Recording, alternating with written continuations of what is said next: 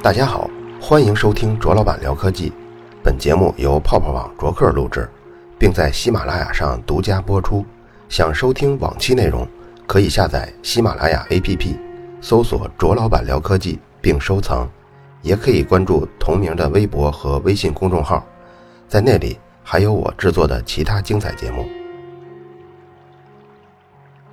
今天公司举行了一个健康的培训，我也去听了听。听完以后感觉挺有收获的，我把这些结论呢跟大家分享一下。可能大家都有印象，上个月有一个新闻，说是有个三十五岁的清华的 IT 男猝死在马桶上。他还是计算机硕士的学历，全家就指望着他还贷呀、挣钱呀。这人呢就是码农，死前一直是连续加班，天天加班到三点那都不新鲜，有时候甚至一加就到五六点，太阳都升出来了。比如五点终于弄完了，然后稍微睡个九点十点，起床继续上班，第二天还是这样。在死之前呢，就是凌晨一点还发了一封工作邮件，然后就死在马桶上了。咱们很多听众朋友呀，估计之后工作的时候也会面临很大的压力。不要认为咱们这个平均年龄小啊就不在意心脏。今天听这个讲座的时候啊，这个协和医院的大夫呢就说。他今年这刚五月份嘛，给做的心脏支架的最年轻的人是一个二十八岁小伙子，前年呢是最年轻的是二十二岁。不过咱们刚才说了半天啊，都是男性，而且也确实是这样，女人就在心脏上就会安全的多，基本是这样一个规律：女人六十五岁之前，你几乎不用考虑任何心脏的问题，除了有三种情况例外啊，一种是。你是女性啊，甲状腺有问题，或者你长期抽烟，或者是你切除了卵巢跟子宫。除了这三种情况以外，女性在六十五岁之前，你就踏踏实实的，比男性安全太多了。但男性呢，就是四十岁正当年就发生了心脏问题，一点都不稀奇。现在的大气对血压、对心脏的恶劣影响，比咱们大家想象中的还要大。心脏问题啊，往往是猝死。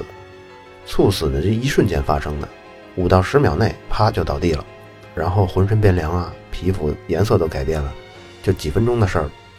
导致猝死有两种疾病，心脏跟大脑都会引起。但心脏病呢，先天性的疾病啊，它早早就能表现出来了。比如说这孩子小时候跑步打闹的时候胸疼，他就会早早表现出来。但是非先天性的心脏病呢，就是它就会导致猝死，而且没有什么征兆。比如说窦性心律过速，俗话说就是心跳太快了，这就是一种猝死的原因。这种猝死的状况看上去挺吓人的，一般就是突然啊的一声，然后就昏过去死了。当然这也是死亡最快的一种疾病了，病人死前就没有什么征兆，然后从开始难受到死亡只有五到十秒的时间，但这几秒钟是很痛苦的，之后之后当然是什么痛苦也没有了。这种是一个什么感觉呢？你喝咖啡喝过量的时候的感觉。我说的过量啊，就是那种雀巢速溶的那种咖啡，你一下兑十勺十大勺，然后一次全喝了。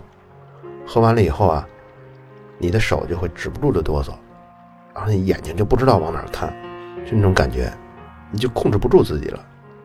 这种感觉就多少和心跳过速前的那种感觉有一点像。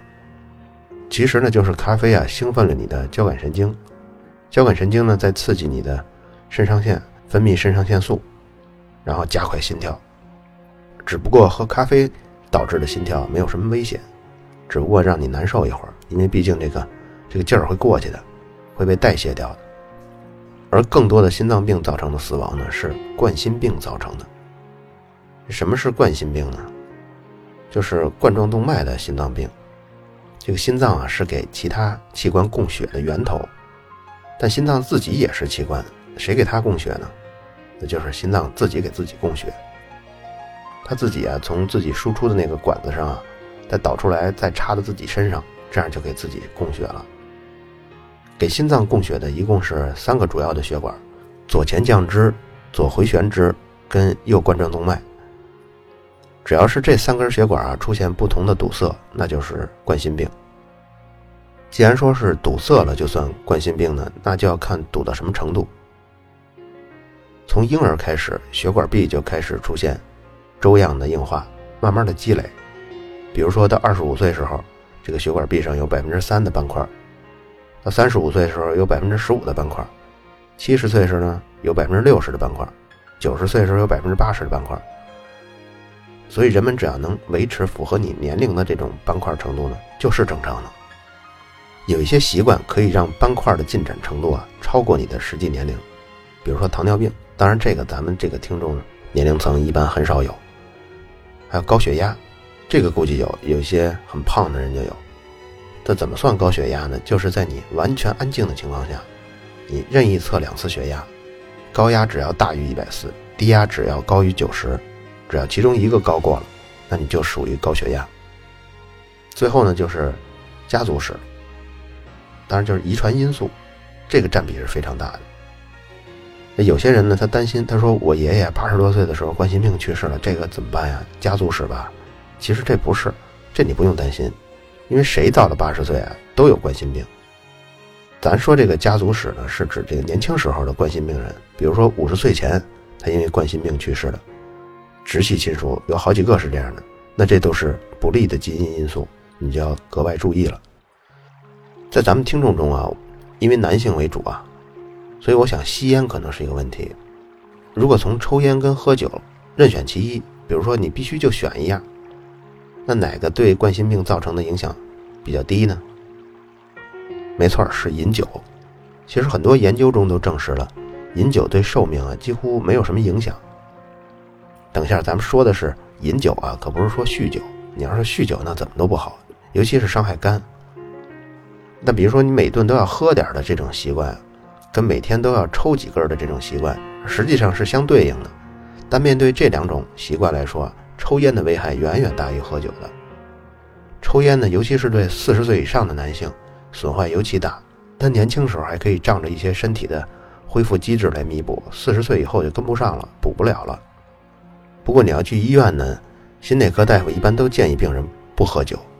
这一个是从治疗效果上看的。作为大夫来说，他虽然心里头清楚说饮酒对健康的影响不是很大，但这病人本身就是个酒鬼怎么办呢？那他就忍不住。你跟他说可以喝酒，那他喝得更欢了。量大了以后呢，就会毁掉肝。肝脏是血脂代谢的器官，如果肝脏坏了呢，肝脏出问题呢，就容易引起高血脂。高血脂跟冠心病是紧密相关的，间接上呢，喝酒也会影响冠心病。还有很多人啊，他不是喝到高血脂来引起冠心病的，然后才来到这个医院来看，他是直接就把肝脏喝坏了，这种就很麻烦，任何内科医生都不敢给你再开药了。就即便是那种，比如说感冒、扁桃体炎、拔牙时候需要用的一些抗生素，得了脚气，你只要肝坏了，连这些药都没法吃，所以你整个任何病都没法控制了。长期吸烟的人呢，最后就是两个后果。不是肺癌就是冠心病，至于你是五十岁得呢，还是六十岁得呢，那就看你具体抽烟的程度了。而且抽烟对女性的伤害比男性还大，男性还有漏网之鱼，比如像张学良那样的，但女性长期吸烟，一个跑掉的都没有。张学良那个算什么呢？他其实算基因好，命好。目前医学界可以通过基因测序来诊断的这种遗传病一共有十几种。现在一些研究机构跟大医院都可以做这种基因检查了，不知道大家记不记得一九九零年啊？当然那会儿可能有些咱们听众还没出生啊。一九九零年左右开启的那个人类基因组计划吧，当时是美英法德日还有咱们国家的科学家共同完成，一共是四万个基因，三十一个碱基对做测序。这个计划呢，跟曼哈顿计划、跟阿波罗计划并称为人类的三大计划，一共做了十五年的时间。那次测序之后，我们现在才能做基因检测。二零一五年的时候，你要做这一个基因检测，价格已经可以降到五千到七千块钱了，就一般人已经可以去做了。这个比如去年这个安吉丽娜·朱莉，她就是做了这个测试，结果它有两个基因点位呢，和乳腺癌、卵巢癌的相关呢非常高，一个是 BRCA 一，一个是 BRCA 二。呃，当然这两个你从名字上都能看出来啊，B R 就是 breast 缩写，C A 就是 cancer 吧。我突然又想到 cancer 这个癌症的名称来历了，你想它也是螃蟹的意思嘛？当然咱们就不拐弯说了，留到以后有机会吧。新生儿的血管内壁啊是光滑的，但随着慢慢长大呢，内壁上就会像下水道那水管似的，也会生锈。生锈的地方呢，就比其他光滑的地方更容易再沉积血脂。这样你的血管表面呢越来越不光滑，尤其是在你特别累的时候、压力大的时候、心跳过快，有时候斑块呢就会破裂，就像你刮胡子一下刮到一个青春痘似的，那血一下流出来了。但是这个血啊在血管中流出来，就会凝固在血管中，这个就很危险。给心脏供血的三根血管最宽的地方就是四毫米，一旦形成了一个小血块，很快就会堵塞。一旦形成了堵塞，比如说小血块堵死了，这时候你吃什么药都白搭，阿司匹林啊、硝酸甘油啊、速效救心丸、丹参滴丸，尤其是最后两个，这个速效救心丸跟丹参滴丸。如果你说这么有效的药，怎么其他国家不用啊？治病救命，哪儿管你是中医西医呀？能救命什么都吃，为什么欧美发达国家没有？其他病当然也一样，人家跟咱们是不同的物种吗？也不是，咱们都是人类，咱们基因组测序对谁都是有效的。怎么到咱们这是灵丹妙药，人参、灵芝、冬虫夏草、鹿茸，其他国家没人用？难道是他们求生欲望没我们强烈？肯定不是，原因就是一条，根本没用。心梗发生了以后啊，如果进展到昏厥，基本就是必死无疑。大约三分之一的冠心病患者在发生心梗前什么症状都没有，比如什么算症状？就是胸闷、胸痛、喘不过气儿。有三分之一的人他什么都没有，一切正常。突然某一天啊，一下猝死了。但你一旦发生了症状，我刚才说胸闷、胸痛、喘不过气儿，那一定要找可靠的人问，谁呢？就是三甲大医院的医生，二甲都不行，因为这个冠心病的误诊率是比较高的。当你没有设备的时候，你怎么判断自己可能是冠心病了呢？就有两条，一个是看和运动有没有关系，第二个是看可以不可以重复出现。什么意思？你比如像。我每次只要稍稍快走或者稍稍慢跑，我就开始难受了，这就跟运动相关。这可重复性呢，就是你比如说每次我就上四层，只要上四层我就开始这个胸就开始疼。星期一上没事儿，星期二上开始难受，这种没用。你只要两条都符合，那你八成就是冠心病。如果你两条都不符合，那你不用担心，基本上也不是冠心病。你身边的人如果发生冠心病呢，你能帮什么呢？其实你也帮不了什么，你能做的就是把它面向上平躺，并且把头仰起来，这样不容易窒息。比如像年轻人如果诊断成冠心病呢，往往医生会建议你首先不吃药，先调整你的生活方式，比如像规律的运动，少吃盐，少吃花生油，把花生油换成橄榄油，减少疲劳。这样维持三个月以后来评估，看看如果你这三个月里也没有其他不舒服，那可能就不用吃药了。但是这不用吃药是暂时的啊，如果你的一直能维持这样的状态，然后你这个用药物治疗冠心病的这种方式可以一直推迟，有时候可能推迟一年呀，有时候可能推迟十年、二十年，这都是有可能的。咱们年轻人运动呢，平静的时候，假如是一个数值，一般在最剧烈运动的时候啊。心脏可以承受平静时候的心跳的速度的二点五倍。那中国人呢？从这个锻炼量来说啊，是严重的不足。一般是建议七天里有五天有一个小时到一个半小时的运动。但咱们现在年轻人呢，三十岁的运动量跟美国七十岁老人的运动量其实差不多的，所以咱们面临的冠心病风险就更高。冠心病最终是通过手术来治疗的。就是在刚才说的那个三根大血管里头放支架，支架呢就是把那个血管撑开，放进一个带记忆的这种金属网套，放在这个有堵塞的地方就给撑开了嘛。然后探针再抽出来，这个金属网呢就固定在那位置了，它也不会变形，那个位置就通了。如果你之后的生活方式跟饮食结构也都很健康，这个支架呢保证你一劳永逸的解决问题，二十年三十年。这就算根治了嘛？那克林顿、小布什，他们都放过，现在该跑步还是跑步嘛。但如果你还是延续之前的那种生活方式，有些人放了支架以后，这个斑块还继续凝结在上面，那他还有可能继续在堵。诊断冠心病呢有两种方式，一种是血管造影，一种是超声心动。血管造影呢就是用 X 光啊拍你的血管，但是在这之前先要在你的血管中啊注射造影剂。这种试剂啊 X 光无法穿透，所以在片子中看呢就能看出血管的影子了。不过这种血管造影是比较少做的检查，因为它不但费用高，而且还比较危险。比如说常见的做完造影以后就有荨麻疹、血管性的水肿、气管的痉挛，严重的还有晕厥，极个别的还有死亡。但国内做这个血管造影呢有些轻率，其实应该是先做超声心动，超声心动有一些判断不出来的再做血管造影。这个血管造。这个超声心动呢，二百四十块钱就可以做一次。这个比如说四十岁以上体检，就可以抽出一次，花二百四十块钱做一个超声心动。做完了以后给大夫看，他就能从这个片子中看出，比如说你十年、二十年内这个冠心病的发展情况。有时候看一眼就能知道，你二十年内绝对不会有任何问题。这样你这二十年内你就也不用做了，二百四十块钱挺值的。最后说说看病的技巧，你比如想这次治疗能够最高效、误诊率最低，那你最好呢就去三甲医院，然后去给你看的大夫呢在四十多岁，这样的医生给你看效果最好，因为他这个岁数啊，掌握的知识还是比较新的，最新的科研成果呢他心里都有数，另外他也积累了足够多的临床经验。六十岁以上的老医生呢，他在知识上啊就有些落后，他还停留在老体系里。最近十年学术界的这最新发展，他了解的就不如四十多岁的那些医生。三十多岁的医生呢，他其实两项都不太足。现在看病啊，你很难跟医生在病的细节上有什么交流，尤其是一些小病。他每天你说要看六十个病人，恨不得一百秒内就把你这事儿解决完。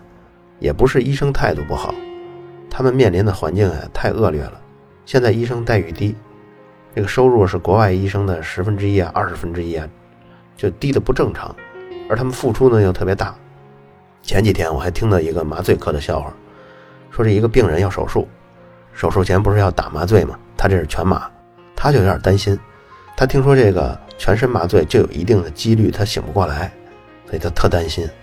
然后就问这个麻醉师说：“大夫，说我会不会待会儿就醒不过来，我就这么死了？”这麻醉师呢笑着跟他说：“他说你别担心，你接受麻醉的死亡率啊。”比我做麻醉师的死亡率还低呢，我死了你都死不了。这就现在流传在这个医生圈内的一个挺让人悲哀的笑话。你如果去这个医院，你如果最近去医院，你都可以跟医生问问，你可以问他们最近什么科最缺大夫，那一定是麻醉科。比如说我之前看牙的时候，安贞医院大概是二十多个医生共用一个麻醉师，医生本来就已经非常非常忙了，这个麻醉师比医生还忙，想睡个觉都难。所以做麻醉师的人过劳死比例奇高，比咱们做互联网的高多了。最后这么一统计下来呢，做麻醉师的这个死亡率比接受麻醉的这病人导致死亡的概率高得多。我每次看病的时候都抓紧一切机会跟大夫多聊几句。有时候你检查的结果呢，还可以通过一些在线的这个问诊来对比。比如说很早以前我一直用那个好大夫在线，问过癌症啊。婴儿耳蜗发育不好啊，当然还有我自己这牙齿的问题。不过给我感觉非常不好。这些医生啊，虽然可能是知名的，但是他回答的质量特别低。你写的详详细细的，你想我本身是编辑啊，我写的东西呢，那保证基本的简洁明确，然后详细，这些可以做到的。我就想问问，听听你的建议。结果人家往往回复就那么几个字儿，说说周几周几上午来找我看就行了。我其实想听你建议的，你。你跟我说这个没用。最近呢，我发现一个回答质量比较好的 APP，叫医生树，里面都是三甲的大夫。APP 的好处呢，就是它可以在手机上用嘛，所以那些检查结果你就不用特别费劲的敲进去了，你就给他拍一张照片发过去，哎，这就挺方便。看病呢，还有一个技巧，就是千万要避免去军队的医院。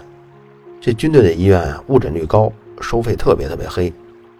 它这样是有原因。因为军队医院隶属于军队，不受地方卫生行政部门的监管，所以很多军队医院科室往往都高价承包给那些私人啊，或承包给骗子。如果你病得非常严重，你千万不能去带武警、带解放军这些关键词的医院。你要是去了，就是不想活了。听完今天这些内容，你是不是也想做一个超声心动呢？了解一下你自己心脏血管的情况呢？其实让你失望了，在没有任何症状的时候，医生是不会让你做这些检查，因为毕竟它还是有一定辐射的。那就更别说你没事要做个血管造影了。咱们能做的就是合理运动、健康饮食，日积月累就是健康。好了，以上就是本期卓老板聊科技。在同名的微博和微信公众号历史消息中，还有其他更精彩的内容，期待您的关注。